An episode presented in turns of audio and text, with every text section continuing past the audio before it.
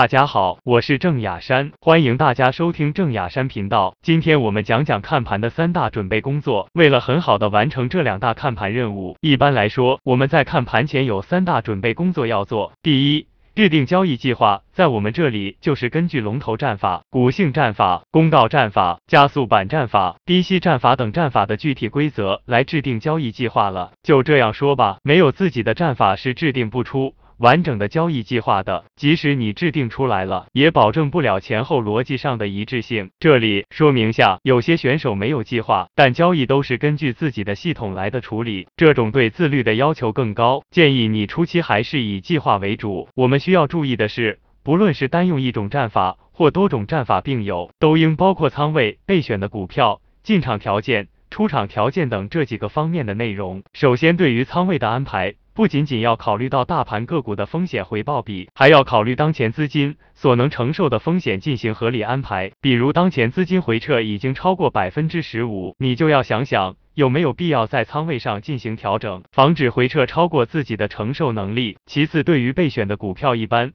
分为盘前计划好的和盘中临时选的。若是盘中临时选的，则必须遵循对应战法的选股标准。再就是进场条件，这个需要详细一些，否则会给执行带来麻烦。比如只有涨停才能进场，且当时总体市场涨跌比超过十一。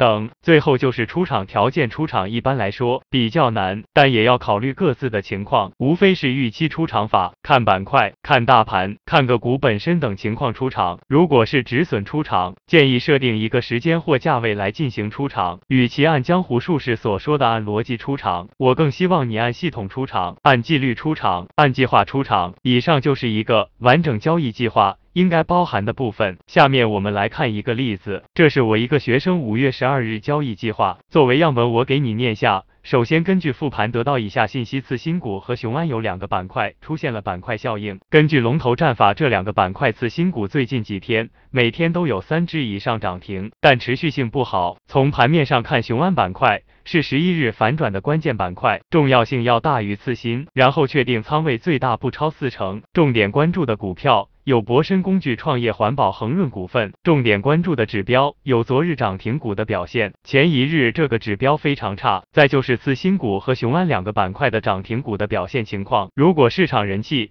涨停股的表现。板块效应三个要素都不错的话，可以做首选热门板块中股性较佳的股票。如果不是，则关注其他股性较佳的股。进场方式为追涨停板进场，出场方式为进场之后，若板块走弱，出现亏损则出场。总结下，这个交易计划就包含了选股、进场条件、仓位、出场条件等情况，基本算一个完整的交易计划了。说完了交易计划的制定，我们来看盘前的第二个准备工作——沙盘推演。沙盘推。推演的目的是防止交易计划中的漏洞和风险，让自己的心理模式处在交易的正常状态中，远离颠倒幻想。包括内容主要是自己平时在交易中经常犯的错误。进行了这样的推演后，让自己能接受各种盘面变化，从而保持内心的平静，更好的执行交易计划。在这里，我们来做一个演练情景。一，如果雄安板块出现跌幅超过百分之五的股票，我就应该暂缓进场。如果板块中前一日涨停的股票，有一半以上出现绿盘，我就要放弃进场。情景二，如果调整之后盘中出现新的板块集体上攻，并且大盘整体涨跌比达到持平状态，可以进攻龙头股。情景三，如果在盘中再出现板块效应，我就可以做活跃股的涨停板。情景四，想象自己准备随时放弃交易计划，随时执行计划，关键在于计划中的条件是否出现。如果次新和雄安板块没有触发进场条件，则说明市场持续性非常弱，剩。下的灵活仓位也要下降到一成。如果因为注意力或速度没有进场到，可以将预留给龙头的仓位。分配到股性战法的活跃股中。情景五不能因为盘面低变化，冲动性放大仓位，想象自己多少次因为仓位的问题而大幅回撤。当然，如果出现交易计划中的条件，也要心中没有恐惧和挂碍的执行，想象自己多少次因为恐惧而导致错失良机。情景六行情如果继续走弱，各种战法进场条件都没有机会，则选择放弃控仓等待。想象过去自己多少次因为。强行交易而亏损累累。总结下，这个演练包含了自己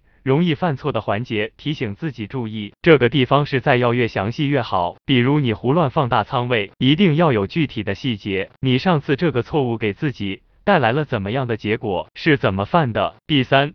看盘界面的调整与设置，因为我是四个显示器看盘的，所以对大家不一定有参考性。在这里介绍一个某游资曾经使用过的看盘界面设置，很有代表性。我给大家理理：界面一短线精灵，界面二大盘指数，界面三最近的热点板块，界面四整个 A 股涨幅榜和涨速榜两个指标，界面五自选股，界面六随时查看自己要看的个股的分时图、K 线图。基本上这些囊括了。我们短线重点关注的点了，除了界面的设置，我们还需要做什么呢？第一，将前日涨停的股票放进自选板块中；第二，将今日的活跃板块放进自定板块中；第三，当天需要重点关注有可能买入的股票放进股票池里；第四，将各个时期的龙头股放在一个自定板块中。